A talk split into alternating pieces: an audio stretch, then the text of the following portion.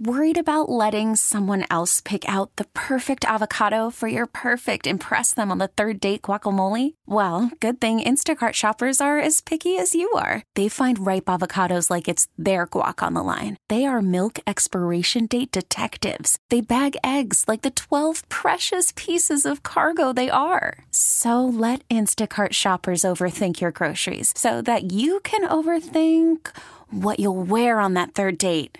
Download the Instacart app to get free delivery on your first three orders while supplies last. Minimum $10 per order, additional term supply. I'm Sandra, and I'm just the professional your small business was looking for. But you didn't hire me because you didn't use LinkedIn jobs. LinkedIn has professionals you can't find anywhere else, including those who aren't actively looking for a new job but might be open to the perfect role, like me. In a given month, over 70% of LinkedIn users don't visit other leading job sites. So if you're not looking on LinkedIn, you'll miss out on great candidates like Sandra. Start hiring professionals like a professional. Post your free job on LinkedIn.com slash recommend today. Hey Jonas, thank you for taking the time to hop on, man. How are you? I'm doing great, Jared. How you doing, man? I'm excellent. Thank you for taking the time to hop on. I guess my first question is we heard earlier this week Lamar Jackson talk so much about how he feels so confident despite his 1 and 3 postseason record. Uh, how confident are you that these Ravens will take care of this young Houston Texans team? Oh man, how many Raven fans are listening? Now? I feel I feel on the spot right now. Uh, I feel confident enough that the that Lamar has grown since the Greg Roman era. You know, it, it is a new structure, it's a new system, it's new skill players around him.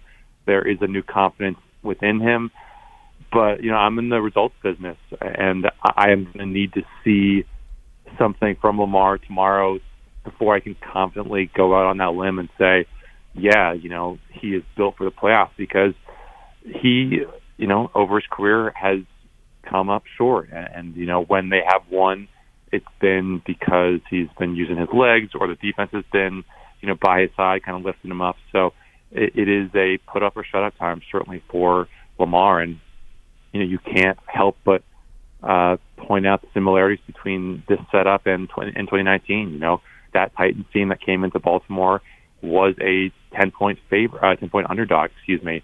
The Texans coming into Baltimore tomorrow, nine and a half point underdogs. You know Ravens. Uh, 2019 were considered the best team in the NFL. Again, now 2023, Ravens are considered, if not the best, then top two. So, uh, you know, you don't want Lamar to be a prisoner of those memories, but they should also be, uh, I think, fair warning to uh, to him and to that team that you know stuff can go wrong, and you need to be present, you need to be mindful, and just stay locked in. Because if you're not, boy, things can go upside down in a hurry. Jonas Shaffer is joining us from the Baltimore Banner. It's the JR Sport Brief Show on CBS Sports Radio. We know about some of the, the changes of this go round with Lamar Jackson. We know that uh, Todd Monken has come in and that there's a, a new set of offensive weapons that Lamar Jackson is working with. What do you think, especially as it looks like he's going to win another MVP? What is the biggest change and adjustment and improvement that you have seen in Lamar Jackson this year?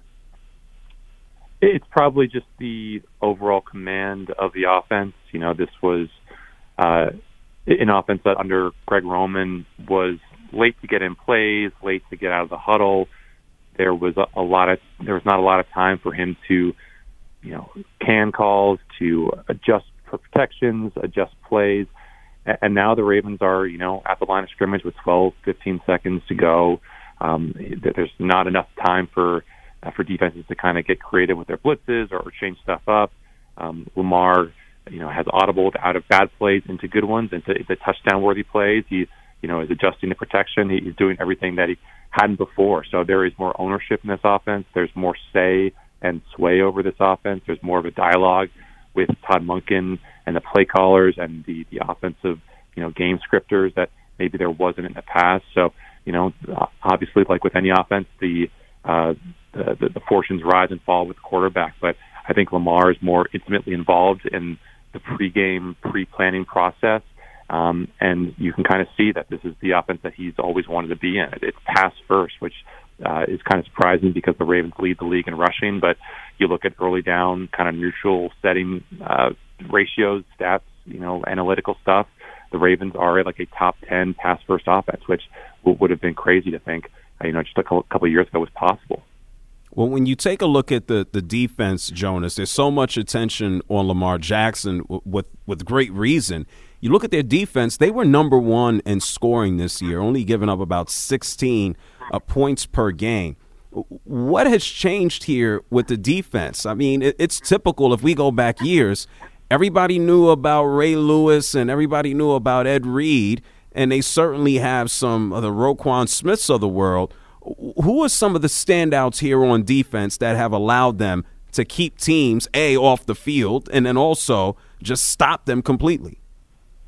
Uh, I think you got to start with the, the coordinator himself, Mike Macdonald. I mean, you, you want to talk about just changes in philosophy. You know, we were talking about the Ravens' offense going from run first to pass first. Well, the Ravens' defense under Wink Martindale, uh, obviously, most recently of the Giants, was a blitz first, ask questions later kind of unit. You know, they they had the corners out wide to, to handle to hang up in man coverage, and so it was a lot of cover one, a lot of cover zero.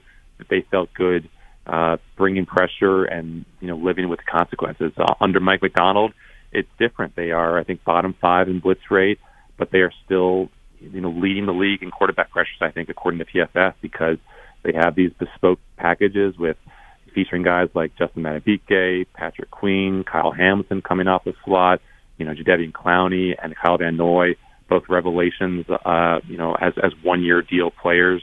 Um, and so they, they really just have an incredible spine. I mean, all pro players at, at every level of that defense. The cornerbacks have been more than good enough, even though Marlon Humphrey uh, will be missing this one on Saturday. So it, it really is just a perfect marriage of scheme, personnel, and, and this offense just, you know, being able being good enough to put this defense in situations where they can really pin their ears back and do uh, unfair stuff to opposing quarterbacks.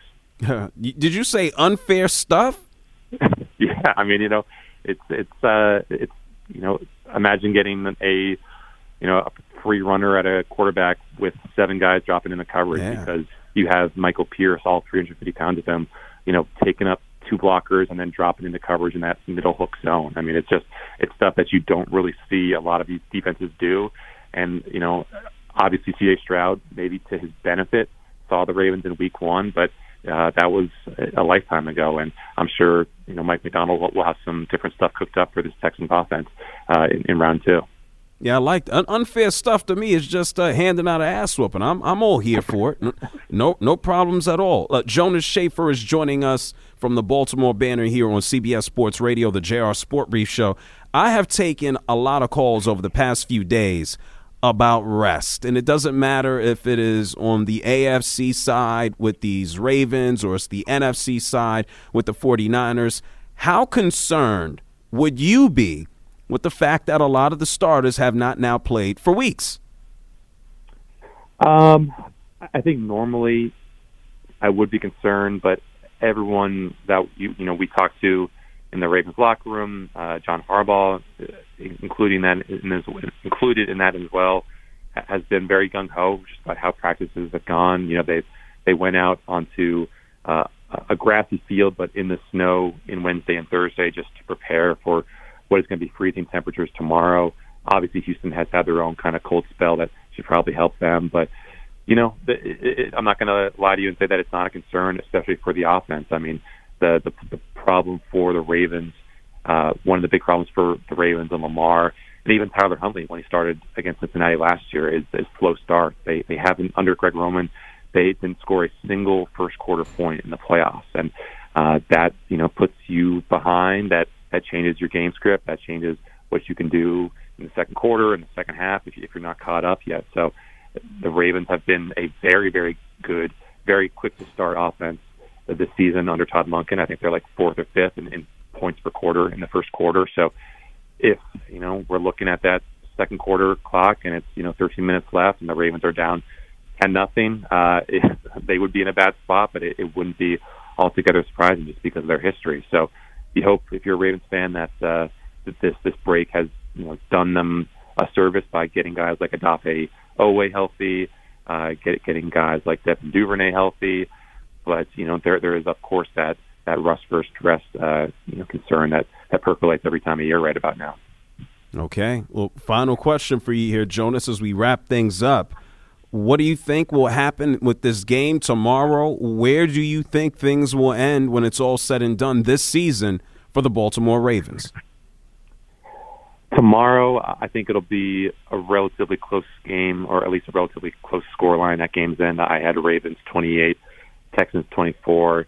Um, you know, I think the fact that Houston does not have much of a ground game to speak of can kind of keep the Ravens pretty comfortable with, with how they defend uh, C.J. Stroud and Nico Collins. Uh, you know, they are a very good deep passing defense. There's not a lot of explosive plays that they've allowed, and I think that's what Houston is going to need to rely on to, to move the ball with any kind of regularity tomorrow.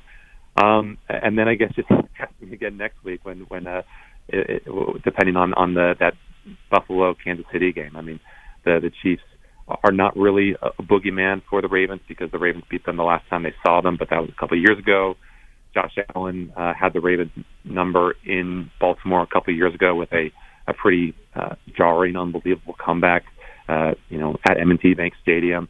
But I think the Ravens are pretty comfortably on paper anyway the best team in the AFC. So I don't disagree with anyone who says that they're the favorite to get to the Super Bowl. But you know, I have been burned by watching this offense, uh, you know, fall in kind of embarrassing ways and let down really good defensive efforts. And I just want to see Lamar have this playoff breakthrough that so many in the locker room are also wishing for him.